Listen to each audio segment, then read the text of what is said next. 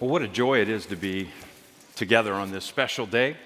Today is a family Sunday. We've got our kids in the house. Let's welcome them. Let's give all our families and kids. We're going to talk about the Holy Spirit today. We're going to talk about Pentecost and what that means. And the kids have actually been learning about the Holy Spirit in their classes, which has been awesome. I asked like five kids if they wanted to share one thing they, they've learned, and I was shut out. I'm 0 for 5 this morning. One final opportunity, though. Any kids? Going once, twice? What you've learned about the Holy Spirit. Okay, the Spirit is not moving. That's okay. No, I'm, I'm really thrilled to have our kids and our families here. Here at Community Church, we don't just tolerate our kids in here, all right? We welcome here welcome them here.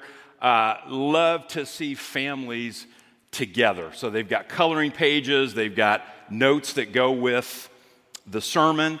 So, uh, especially if kid's a little bit older, take that opportunity afterwards and say, hey, uh, you know, what'd you learn?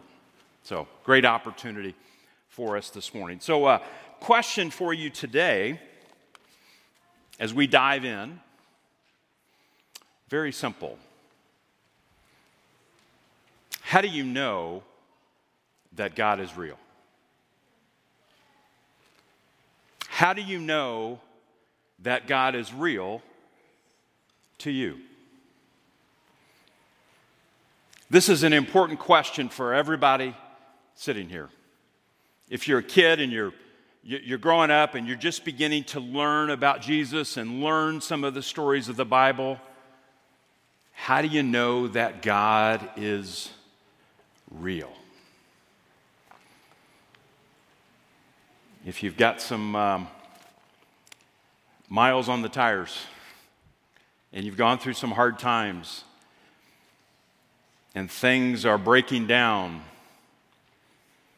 you're experiencing loss around you, how do you know that God is real? And how do you know that God is real to you? Those are important questions to ask. And I want to make a case this morning that the Holy Spirit, the coming of the Holy Spirit specifically at Pentecost, confirms the reality of God's presence. I want to tackle this in three different pieces this morning. And the first is this that the Holy Spirit's coming at Pentecost confirms that God's presence is real on the outside and on the inside, and that you can actually know that God is real. I want to invite you to open up your Bible, turn on your Bible, look at the screen, go to the app. I want God's Word in front of us this morning. First of all, God's presence is real on the outside. What I mean by that is that there's truth, there's reality that we can observe, we can see. Whether you believe it or not, it's true and it's there. Just as we look at history and we say World War II really happened. Whether you believe it or not, it actually happened. You could watch a movie about World War II that may have some made up stuff, but there's a core truth that it refers back to. I want to suggest to us this morning that one of the things that the Holy Spirit can do is remind us of the truth that is objective, that is outside of us. I want to take you to Luke chapter 1, verse 1. Many have undertaken to draw up an account of these of the things that have been fulfilled among us, just as they were handed down to us by those who from the first were eyewitnesses and servants of the word. With this in mind, since I myself have carefully investigated everything from the beginning, I too decided to write an orderly account for you, most excellent Theophilus, so that you may know the certainty of the things you have been taught. This is Dr. Luke. He's going to write a historical account so that you may know the certainty, you may know why you believe what you believe, that there is evidence. It's not just your feelings, it's not just your experience. There's a truth, capital T, that's out there.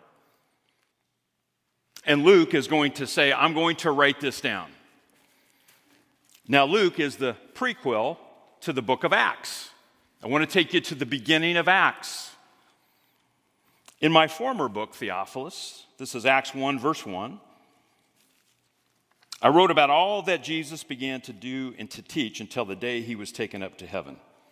After giving instructions through the Holy Spirit to the apostles he had chosen after his suffering, he presented himself to them and gave many convincing proofs that he was alive.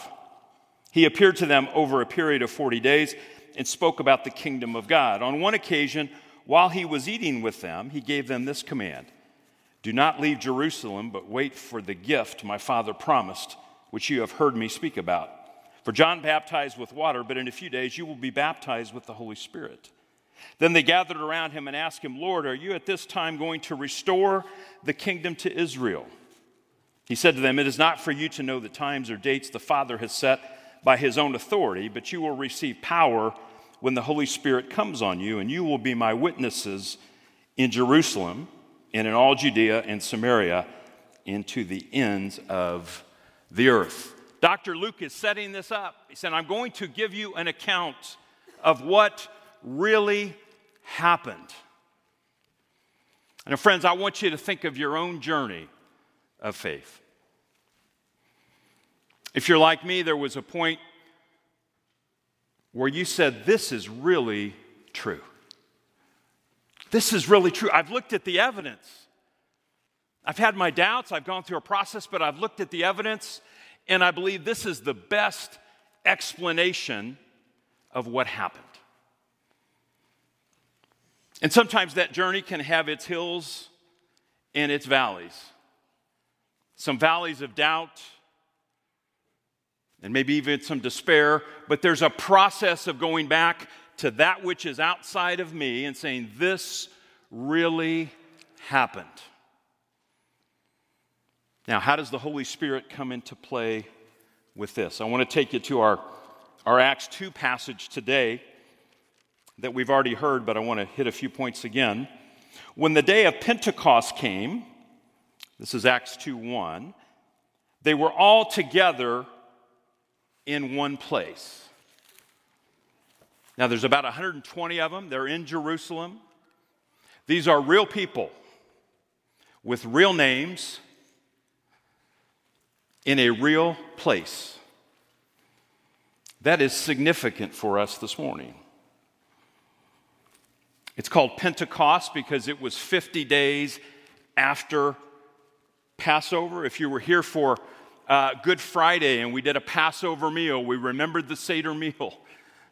These are real things that happened. Pentecost was a festival 50 days after that. It also coincides with the giving of the law on Mount Sinai. So it's got all this significance to it. Verse 2 Suddenly a sound like the blowing of a violent wind came from heaven and filled the whole house where they were sitting. They saw what, ha- what seemed to be tongues of fire that separated and came to rest on each of them. All of them were filled with the Holy Spirit and began to speak in other tongues as the Spirit enabled them. Can you imagine being there on that day and seeing this and hearing this?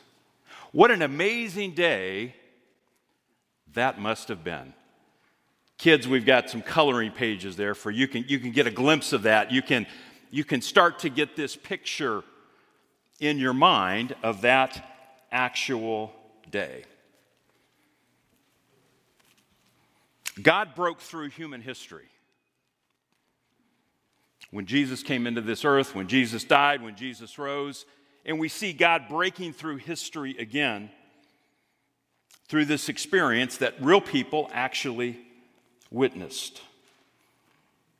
Verse 5 Now they were staying in Jerusalem.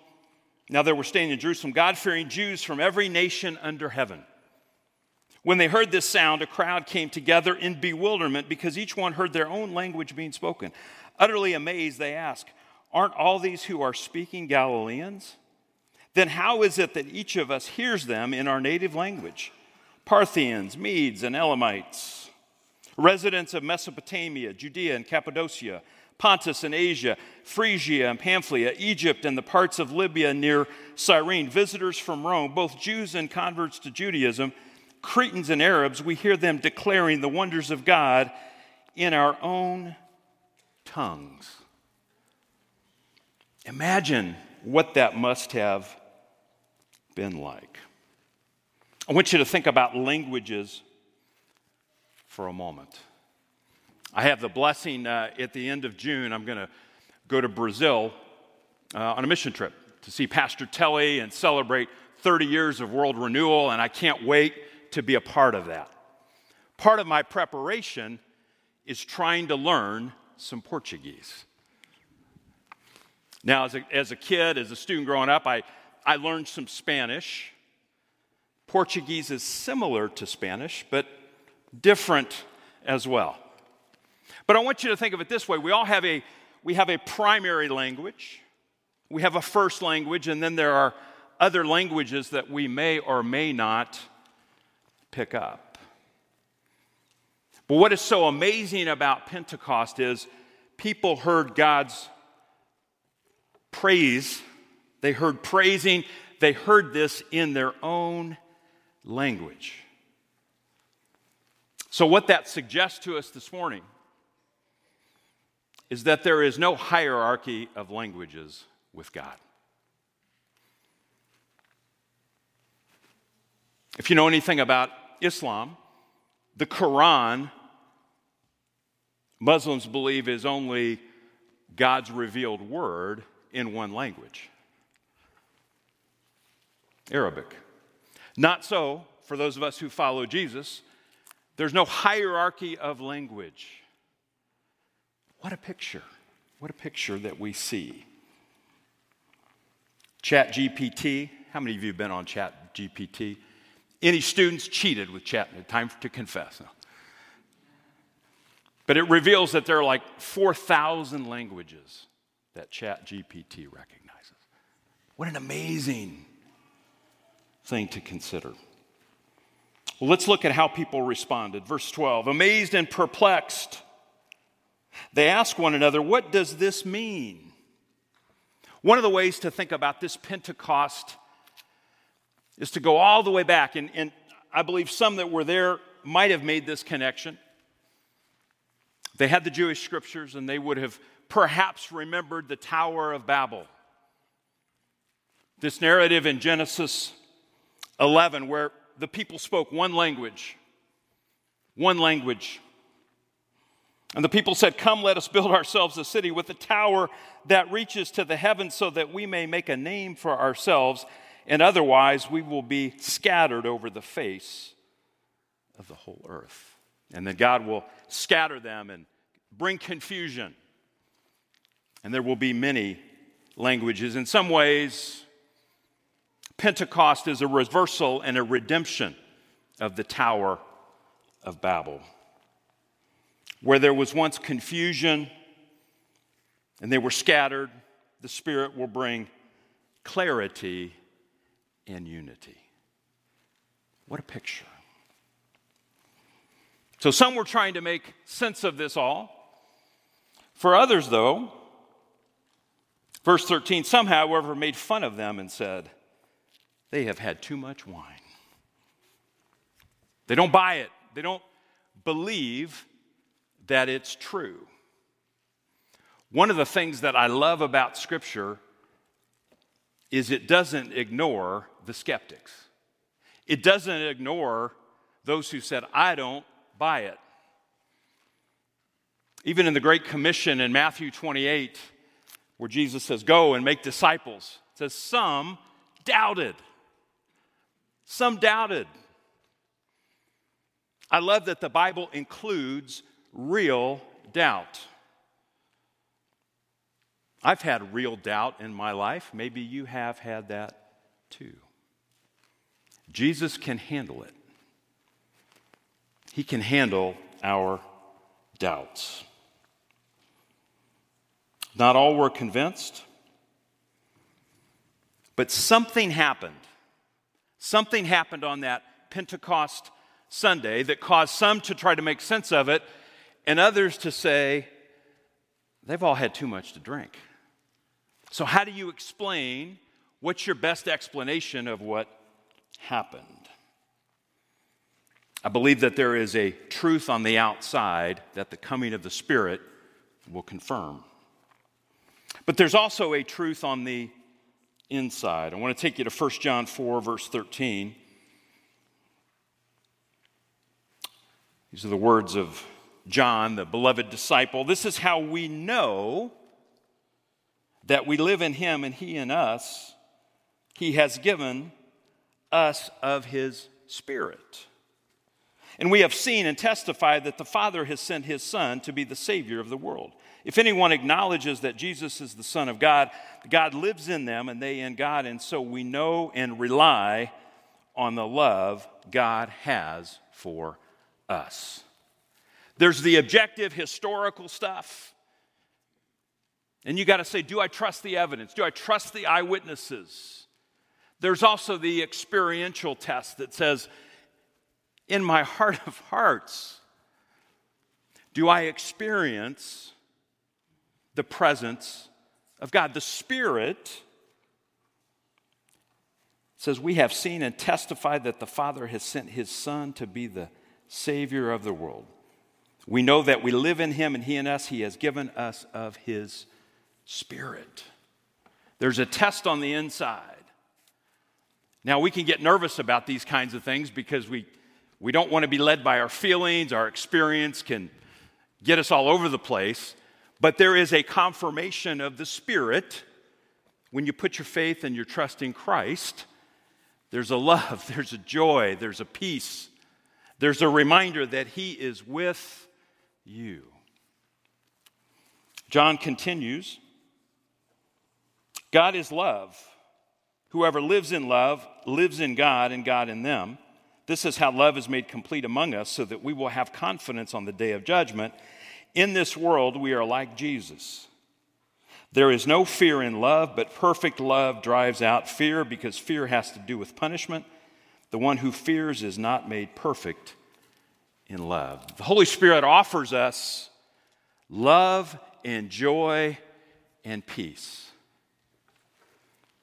that is a counter to any fear that we can have. That's absolutely real. Doesn't mean that we don't have fears, doesn't mean that we don't have doubts, but there's something supernatural about the love and the joy and the peace of a life with God that is absolutely real. The second thing that Pentecost and the coming of the Holy Spirit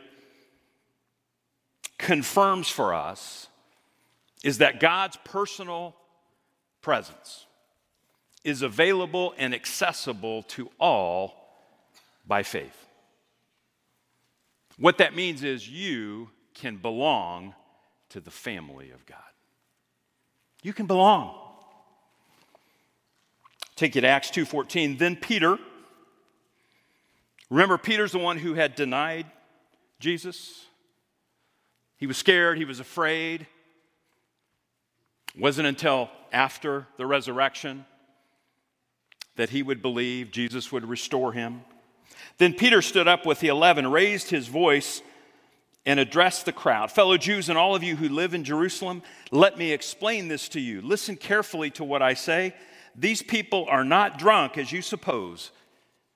It's only nine in the morning. That logic may not work at the Speedway this morning. I'm not sure. Have to phone our brothers and sisters in Christ who are evangelizing this morning out there. See? Peter continues No, this is what was spoken by the prophet Joel. He's going back to the Old Testament, back to the prophets.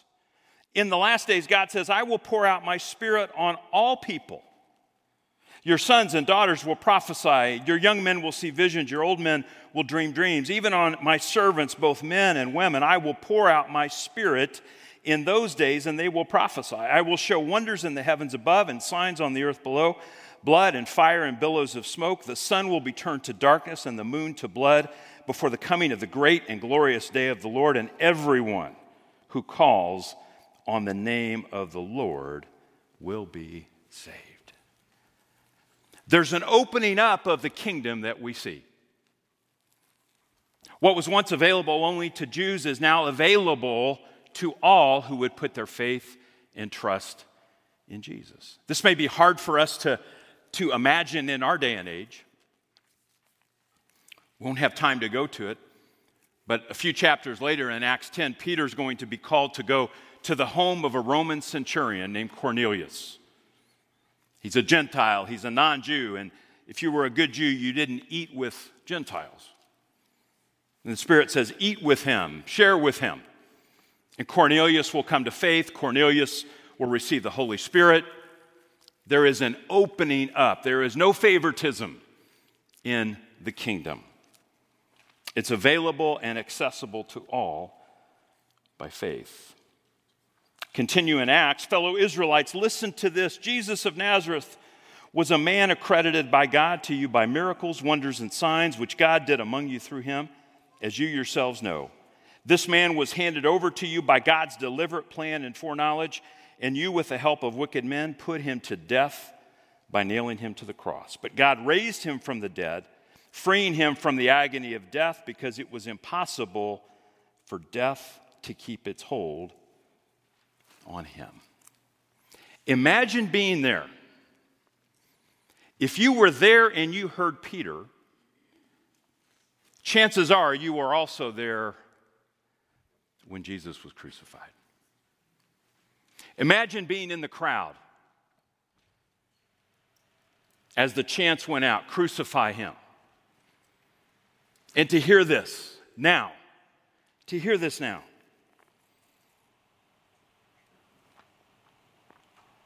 Romans 6:10 tells us it's the Holy Spirit that raised Jesus from the dead.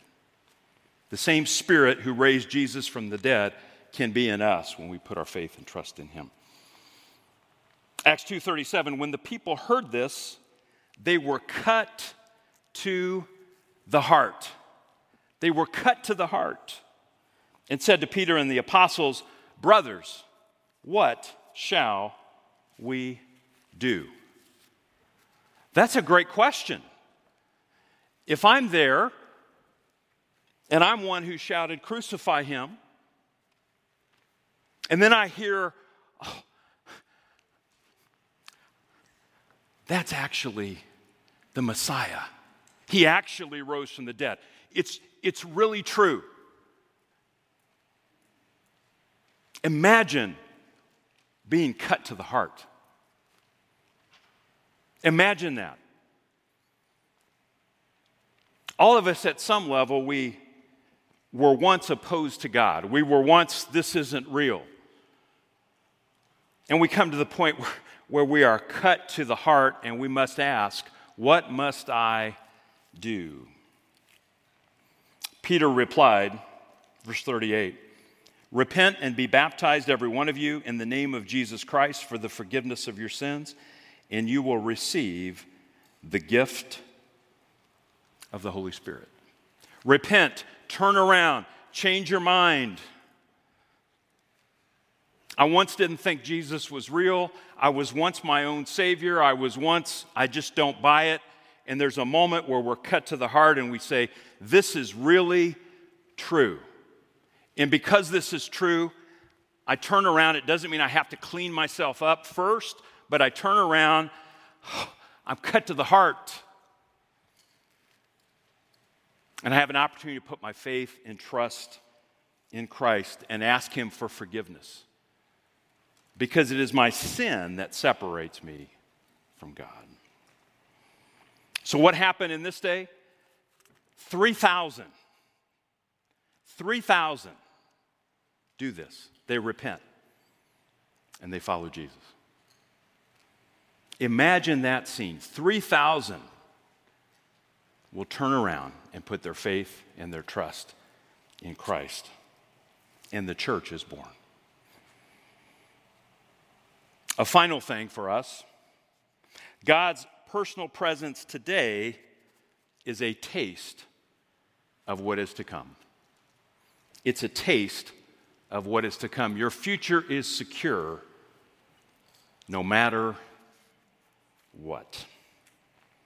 I want to take you to Ephesians 1, verse 13. And you also were included in Christ when you heard the message of truth, the gospel of your salvation. When you believed, you were marked in him with a seal, the promised Holy Spirit, who is a deposit guaranteeing our inheritance until the redemption of those who are God's possession to the praise of his glory. May we consider this. If Jesus really rose, if he really rose, then you can trust your life with him. You can trust him with everything. If he really rose, no matter what you're going through right now, no matter your circumstances, no matter your feelings, no matter the sickness you're going through, really appreciated the opportunity last week to pray together in little huddles. We've got a prayer team that prayed for every one of those concerns that were turned in. We had 40 some cards turned in. 30 some people talked about a specific illness that was prayed over. I believe we had 23 that identified a specific mental health need that we prayed for. Friends, we live at a time right now of challenge. In the 2,000 years, there have always been challenges. If the resurrection is true, if it really happened, everything will ultimately be okay. Everything will ultimately be made right. Everything will ultimately be restored. So the Holy Spirit reminds us of that truth. Reminds us of that truth. I want to leave you with three ways that I believe we can grow closer to the Holy Spirit closer in times of challenge, closer in times of doubt. The first one is this get to know the Holy Spirit. Get to know the Holy Spirit. If you're like me, I grew up and I, I, I, had a concept of God the Father. I could make a little bit of sense of that. I could, I could picture Jesus. But the Holy Spirit was very mysterious to me. And I had difficulty. I would say in the last 10 years, my, my relationship with the Holy Spirit and understanding has really deepened. And that's been as pivotal to me as really coming to terms with the truth of the resurrection that the Holy Spirit is actually real and active. It's not the force of Luke Skywalker, the Holy Spirit is a person. And we're invited to get to know Him. Some of you this morning, as you, you think about your own journey, and you're looking for reasons to believe, and you're looking to answer some why questions and some how questions. Sometimes our why and our how isn't strong enough because our who isn't close enough. We don't have a close enough relationship to the Holy Spirit. I believe that we want to know more and more about the things that we love. I believe that's true on lots of levels. I overheard a conversation uh, this morning in the office between two people who you wouldn't think would normally be great friends. Probably 35 years of age difference and just different, different entrants. Both love Jesus, but they got to talking about IndyCar racing. And both of their eyes lit up. And it was like they started talking about all these records and different owners and different engines and all these things. It didn't mean anything to me. I just remember the Unsers and riding my big wheel and the, the cars whizzing around, but I haven't followed it much since then. But for them, their eyes lit up. And it was this you too moment.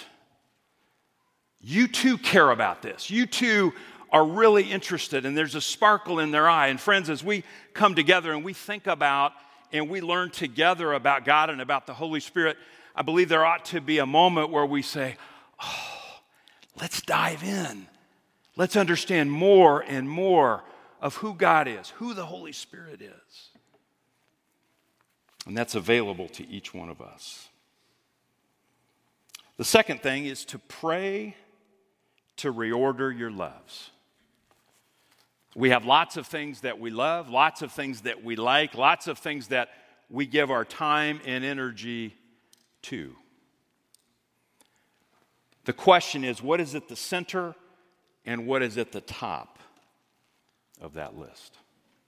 As we think about the reality of Pentecost, the reality of the Holy Spirit, we are invited to reorder our loves to pray. God, change. Do you want to want to change? Do you want to want to put God at the top? That's where it can start.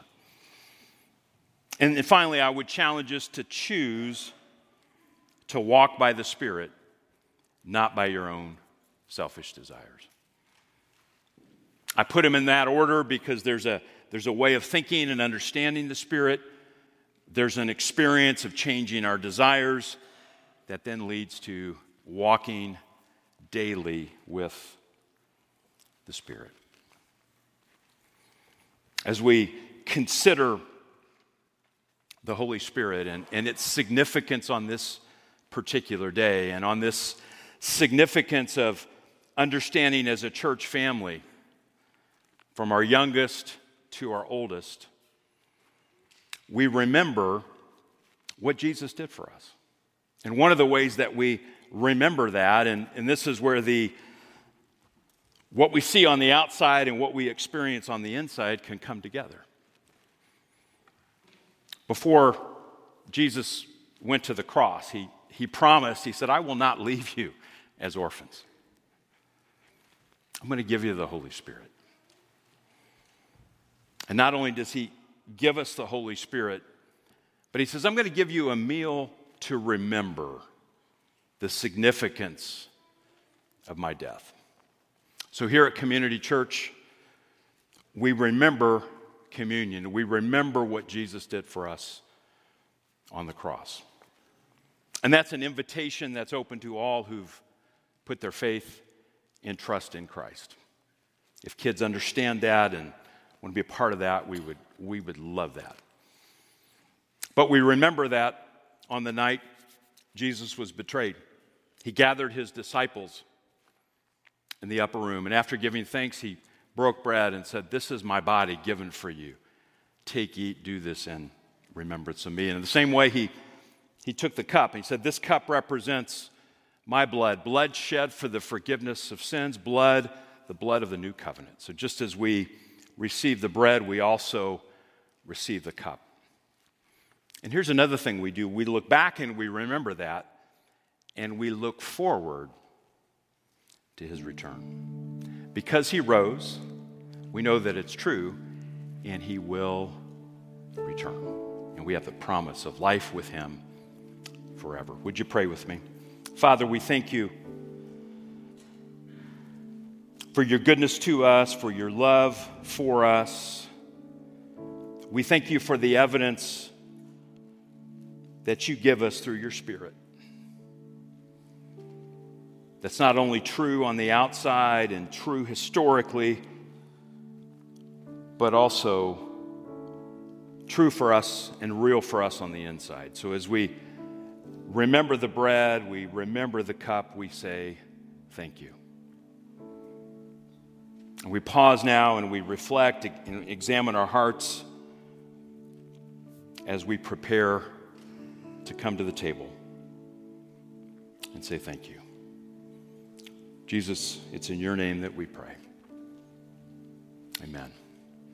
So, friends, again, if you're a follower of Jesus, the, the table is open. When you're ready, you can come and receive and take the elements on your own.